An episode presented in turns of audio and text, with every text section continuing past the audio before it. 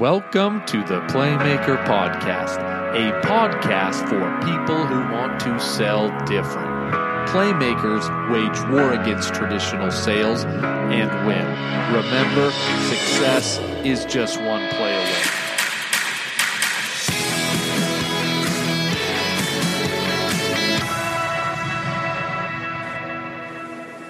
Welcome, everybody, to the Playmaker Podcast. We're ready to rock and roll another episode here.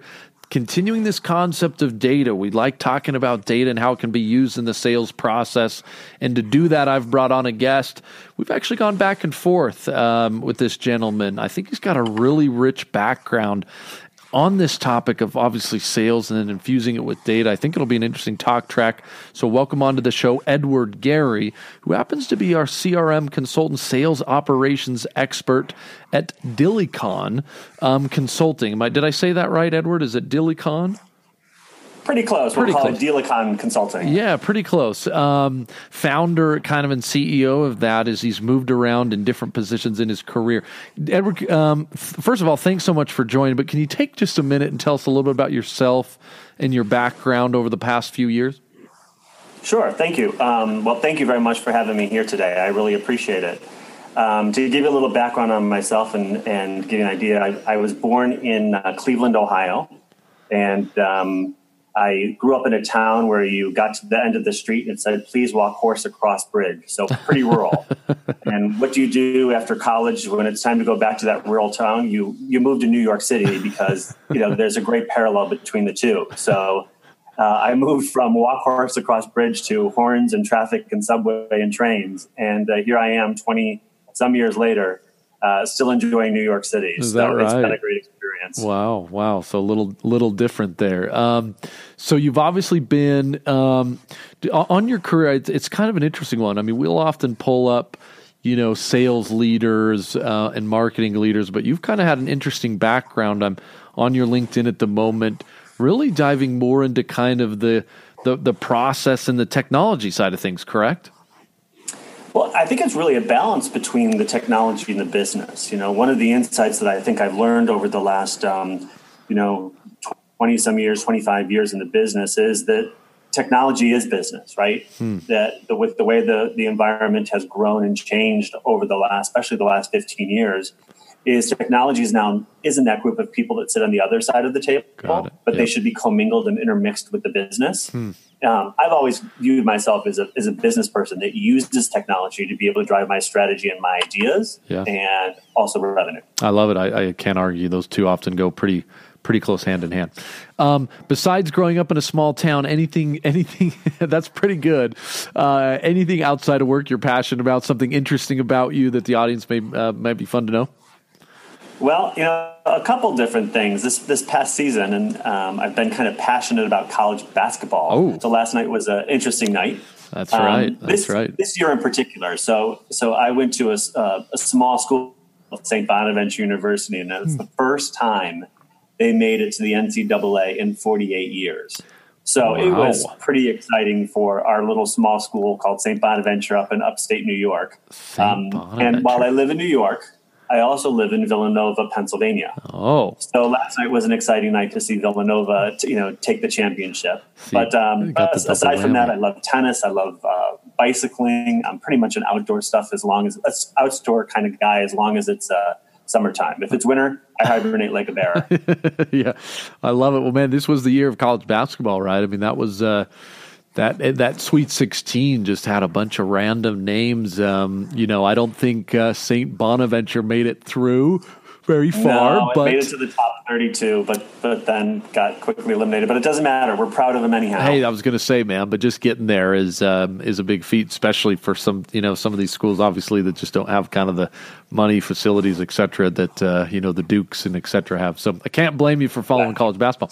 Um, flipping the table, um, you've obviously been doing this kind of technology, sales, operations stuff for a long time you run into somebody, quick tips or pieces of advice for aspiring leaders, people who are looking to kind of move up in their career and get to places where you've been? Oh, great question. I mean, I think quick tips would be to always have your eye on what the strategy is of the company and figuring out how what you're doing on a daily basis can help drive that strategy forward. Mm, yeah. Um, sometimes that's hard to do because sometimes you don't have an ear on that executive door. But when you can get that ear on that door to hear what that strategy is about, to listening to those earning calls, to understand you know where the company is going, then aligning what you're doing on a daily basis to that to that strategy It really has um, served me quite well. Yeah, you yeah alignment. Me, you just can't can't argue with that one. It plays almost in every every aspect of business. So let's use that maybe as a way to to jump into the the actual conversation here. I like bouncing around. Um, obviously, have a background kind of in data, and that's been a passion to infuse the sales process with data. But I think a lot of people don't really even know where to start. Um, it's you know this concept of which data should I be looking at, and how do I even know if it's accurate? Because man, if I know sales leaders and sales reps, the, their favorite thing to do is well, that data is not accurate, and that we shouldn't even be looking at that. We should be looking at that. I mean, how do you? Get, I mean, how do you get into this motion of what is right and and is it accurate, or how do I make it more accurate? Absolutely. Well, you know, right data is really different for every organization. It just depends on what it is as part of their strategy. Again, going back to that original question, and sometimes it's internal data, sometimes it's external data that they need to be able to augment their systems, and sometimes it's a combination of, of both. Really. Um, you, you, you know you talk about how you know bad data and, and conversations about bad data, and I, I, can talk to you about stories, and I have numerous where you're talking to a company where you walk into a two-hour pipeline meeting, and the first hour is spent questioning the validity of the data. Where'd you get it? Where's the source? Where did it come from? So What's it all about? You know, why this system versus that system? Um, and and you know that's before you even get to have the discussion about strategy. So really, the goal really to talk about, I mean, before you even get to an opportunity to talk about deals and the revenue, to be able to eliminate that first hour of the pipeline meeting that's trying to defend the data that's in front of you and have everybody have a single source of truth so that you can build the conversation and, and, and move the strategy forward. Interesting. So let me just um, ask a couple, a quick follow up on that. So, um, t- you know, two things: single source of truth. You mentioned. I mean, what what is if you dive into that just a little bit, does that mean typically the CRM? Is that do you go into a BI tool? Is it a how do you get to that place where it's kind of like, look, whether it's accurate or not, you guys, this is the place we're looking, and this is the right place to typically go. Is is that just CRM or?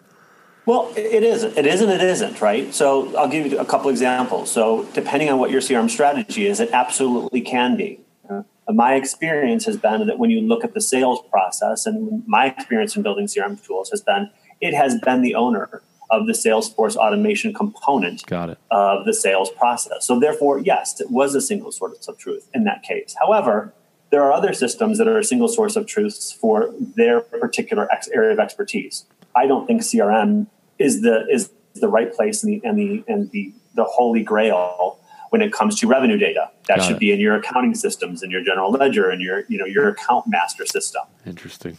Yeah. Right. So there's different single source of truths for different purpose. So it's purpose driven. Got it. Got it. I, I, like that. That makes sense. And then the second follow up on that is just at a high level because I feel like there are so many numbers to gather. Right. Um, how do you st- how, how would you coach an organization to just start thinking about look if you want to gather the you know get the right data for your sales team here's how maybe i would at least kind of lay it out or start thinking about it? Yeah. Well i think there's two things that have to take place there. One is you have to know what the process is. There has to be a uniform yeah. process. And sometimes that's the biggest challenge because if you're in an organization where there's multiple lines of business and multiple sales teams and multiple managers some people are doing you know one methodology and another group is doing a methodology another different methodology and you're trying to merge them together to get one single process. That takes time to get everybody on board to one single process right, right? and then the second piece is that from a sales management perspective you have to be the you have to be the driver that says this is the single source of truth. And gabe if your information isn't in the system and it isn't updated and it isn't right i'm going to hold you accountable for that yeah. Because that's now part of the salesperson's job. Yeah, to actually make sure that it's there so that we can report on it accurately.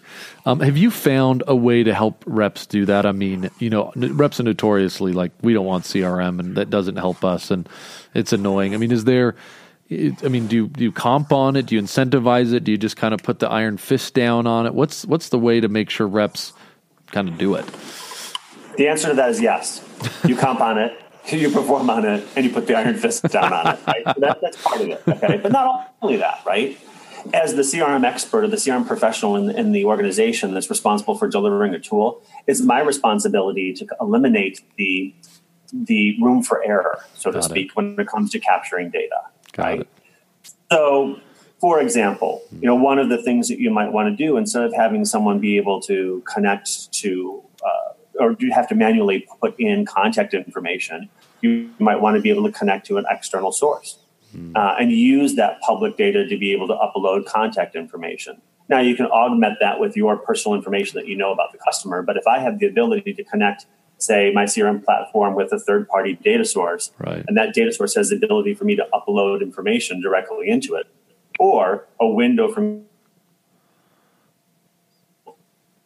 I have a better um, I, a, I have a better opportunity to getting that salesperson not only to use my system, but then my management to rely on that system. Interesting. Yeah, I mean, you know, if people can see value, if you can help people see what they get out of it, certainly, I think it is it changes the game very often. Um, you mentioned, you know, one of the problems is is not having kind of a sales process, and that's one of the ways that people kind of mess up when and they start thinking about data, right data, accurate data. Do you feel like there's other pitfalls, or what other pitfalls are there? You know, when it comes to managing data, and I, I like looking at it even post, you know, let's call it post lead, more in the opportunity area. Where, where are people yeah. missing and not kind of hitting a home run when it comes to evaluating and managing opportunity data? I think there's a couple different things there. So one is um, in meetings is that the terminology that the company uses to be able to describe something needs to be consistent. Hmm. So that when we say that something is in uh, a particular sales stage, say that sales stage three, and we're calling that sales stage uh, RFP or prospect, something like that. Got it. Everybody in the company knows what that means, what prospect means, and what the criteria is before they got to prospect. So, what work was done to be able to get that particular opportunity to prospect level, and then the exit criteria to be able to get out of that uh, particular sales stage. You need to have these five pieces of data and be able to be say that yes, this information is complete, so that we can move the process forward. Yeah. Yeah, interesting. So it is a it does come back to knowing I mean, one common language is going to be extremely important and then common language that is part of a process. With those mapped out, at least you're on the same page of alignment, you can start speaking the same things, you can start kind of moving in the right direction. Got I it. think awareness is another piece to it, right? Getting those sales managers to be aware of the of the process because you know, you can build the process and say that process is three years old, throughout that three year process, you have sales managers coming in and out of your organization, right? They're moving into new positions, they're getting promoted, they're moving out of your organization to take other positions, and you have to get those new managers on board with that process as well. So right. it's a continuous education process and a refinement process because just because it's done once doesn't mean that it's it's good forever. But yeah. getting those managers to really understand the value of the data and I, I, mean, I can tell you great stories of conversations that I've had where you have that aha moment with a senior executive that thinks that they're, you know, they're going down path A and they're really going down path B because they haven't looked at the data. Interesting. Do you feel like, I mean, there's one, you know, being a, a, a sales leader, um, do you feel like most sales leaders get, well, this is probably maybe even a funny question, but do, do they, I assume they don't get enough into the data versus you know getting too into the data. Would you have any coaching or advice for you know like look you're ultimately the sales leader. It's ultimately your number. Like you have got to like you've just got to find a way to yeah. do it and get into the number. You can't rely on the ops team and, and someone else to manage everything. Like it's your number, so you got to own it. You should be able to, though, right? I think you should be able to. I mean, you have, if you're the head of a business and you're the head of the sales department for that business, right? You can't be knee deep in numbers every hmm. single day because you got to worry about retention, you got to worry about presentations, you got to worry everything. about marketing events. You, you the whole thing of running that business falls on your shoulders. So you need to have someone like an Ed Garry or. Uh, or another person on your team that's going to help you dig through the weeds to be able to find the real opportunities, find that you know needle in the haystack or diamond in the rough, to be able to to identify that for you, or to be able to say, hey, these are the things that you need to be aware of. For example, I was meeting with the senior executive one time at a company that I worked for, very excited about his his sales goals for the quarter, very excited about his pipeline, where he was going to land, blow it out of the park this quarter. And um, how do you think I'm doing, Ed? And I said, well, you have a good pipeline. You have about fifty million dollars that's due this quarter.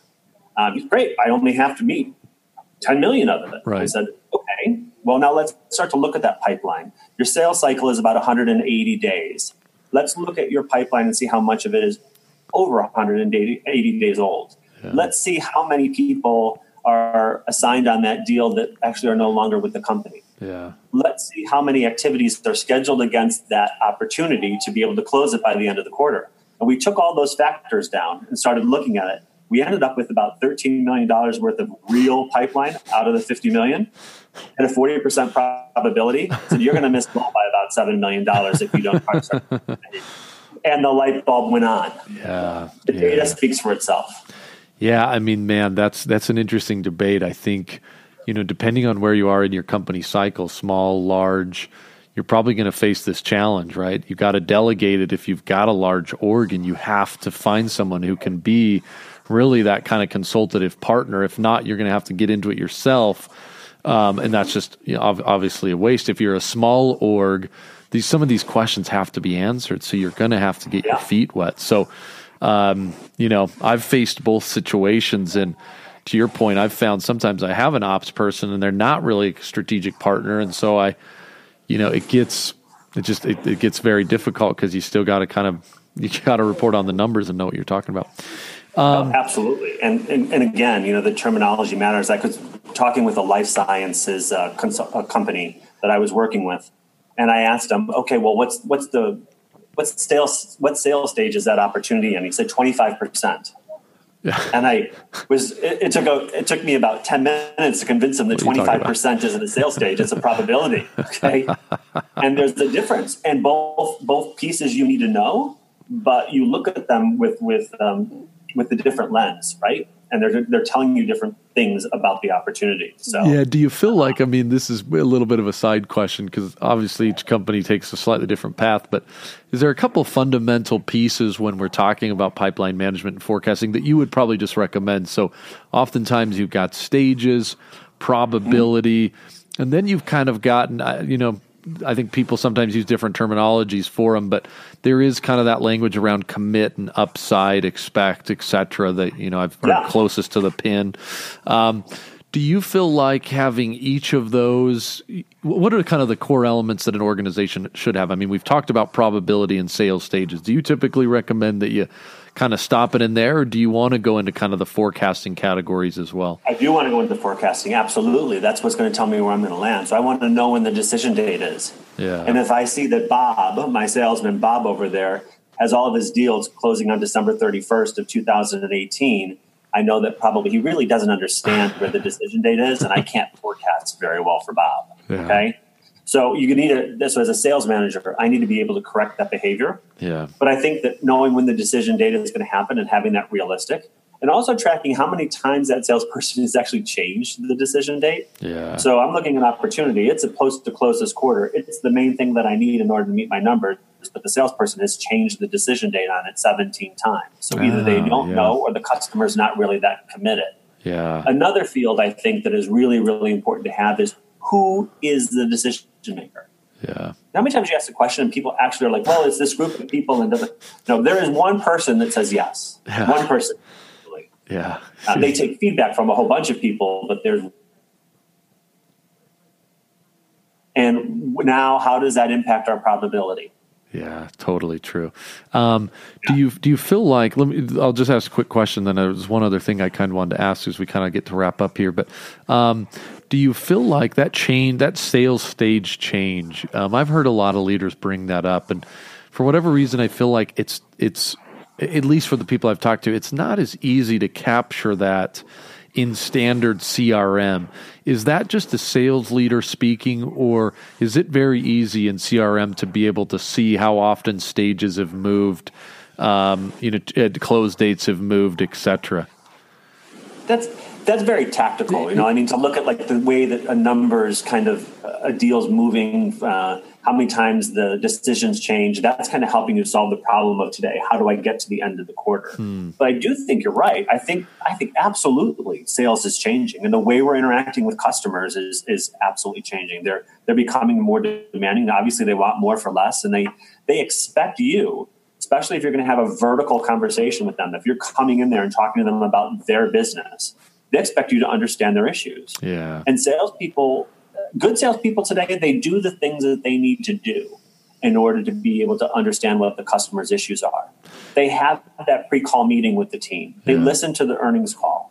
They understand what the customer's challenge is. They understand how to escalate that customer's challenge. Not only so I could say, not only so I could say, you know, what could we do at your company if we, or what would it be like if your company, if we were able to solve this problem? But Gabe, what would it be for you? Yeah. If I was able to be able to correct this issue that you're having right now on your and being able to really escalate that problem so that it's not only about the company but it's also personal to the to the uh, person that's making the decision that's why you need to know decision maker yeah yeah do you feel like um, I mean, kind of transitioning to this last piece. I mean, we've been talking data a little more generically in different areas, but certainly the sales rep um, needs that or potentially should have that in, in the way that they run their business. Maybe even some of the things like we've talked about, like it knowing the decision maker and, and holding myself accountable to getting that info to help me sell more. Do you feel like um, things have changed for the sales rep? And if so, should the sales reps be accountable to get data or should they be using data that sometimes they don't? They should be, and you know, uh, your CRM tool at some point should be looking at social media. What is this company tweeting about? They're going to be tweeting about some of the some of the challenges that they're trying to solve for their customers. That they're going to help. They're going to look for vendors to kind of help them solve that process. They're going to be um, they're going to have a profile. They're going to be putting thought leadership out on LinkedIn. Right. right. Um, and understanding the message of the company, understanding the message of the individual that you're meeting with, and what their personal brand is can really help you understand how to sell to that company better. Interesting. How to connect with that person. Because no matter what, sales is about relationship. We can build all the technology we want, right? And I can build the most amazing CRM platform you've ever had with everything connected to it and everything system and the most beautiful data in the world. But if I can't connect to Gabe on a one to one level, then I'm it's tough. really hard for me to be able to sell to that person no matter what. Yeah. Yeah. I mean, it's funny because sometimes, you know, AI, we're a big, um, you know, advocate of predictive or, or, AI, and you know, taking a decent amount of funding for it, both kind of in the prospecting and in the pipeline management forecasting space. But a lot of people ask us, you know, will will AI eventually replace uh, humans and et cetera, et cetera? And uh, obviously, there's always, I think, an argument for that. There's an argument against that. But in, when it comes to sales, man, just to kind of put a stamp on your point, uh, I just AI should not eliminate the human. It really should enable it, and I think that personalization the more it can help us understand and be better, I think that's where we've got to go rather than thinking we can always eliminate or get rid of. So, um, yeah, you know, the scenario I always use on that one is remember the old um, formula of you make 100 phone calls, you get 10 leads, you come up with one sale. Yeah. AI now gets you those 10 leads. You don't have to make those 100 phone calls. Yeah. Okay. It eliminates those those 90 calls that are dead because it does the intelligence for you to give you the 10 so that you can get to that one. And maybe yeah. even that one becomes a two or a three. Yeah, yeah. Just because you're doing it in such a smarter way is kind of what you're exactly. saying. Exactly. Yeah. Yeah, right. It's not kind of open up the yellow pages and just call top to bottom. We can actually find people who maybe should be interested or are interested or thinking about us or talking about us, and therefore work hard and smart. Um, always got to have both, right? So, well, Ed, I appreciate the time as we as we close here. Um, a lot of different pieces that we've talked about with data and process pitfalls, reps. Um, any as we kind of summarize or close it up, what, what would what would be your thoughts to that? Well, I would think that one of the things I could say to people if they're listening to this is that there is no silver bullet. Yeah. Right? I can't sit here today and tell you that if you did this, you're going to grow your revenue by 10% or you could be more successful in sales. It's yeah. a combination of all of the things that we've talked about today Right. It's the things about having the right sales management, having the right terminology, having the right system, having the right data, looking at what the company's profile is about, changing the way people sell to be able to really change the game. Yeah, yeah. Um, It's right, it, and it's sad in sales. I think sometimes we do look for that silver bullet. You know, we look for the flash that will get us that immediate jump, and it's it's always people, process, technology, right? It's you know you you got to combine it all to to fulfill a good strategy. So, Ed, really appreciate you taking the time. Um, know you got a lot of stuff going on. Um, if someone wants to get a hold of you or learn a little bit more about some of the things you're doing, what's the best way to do that?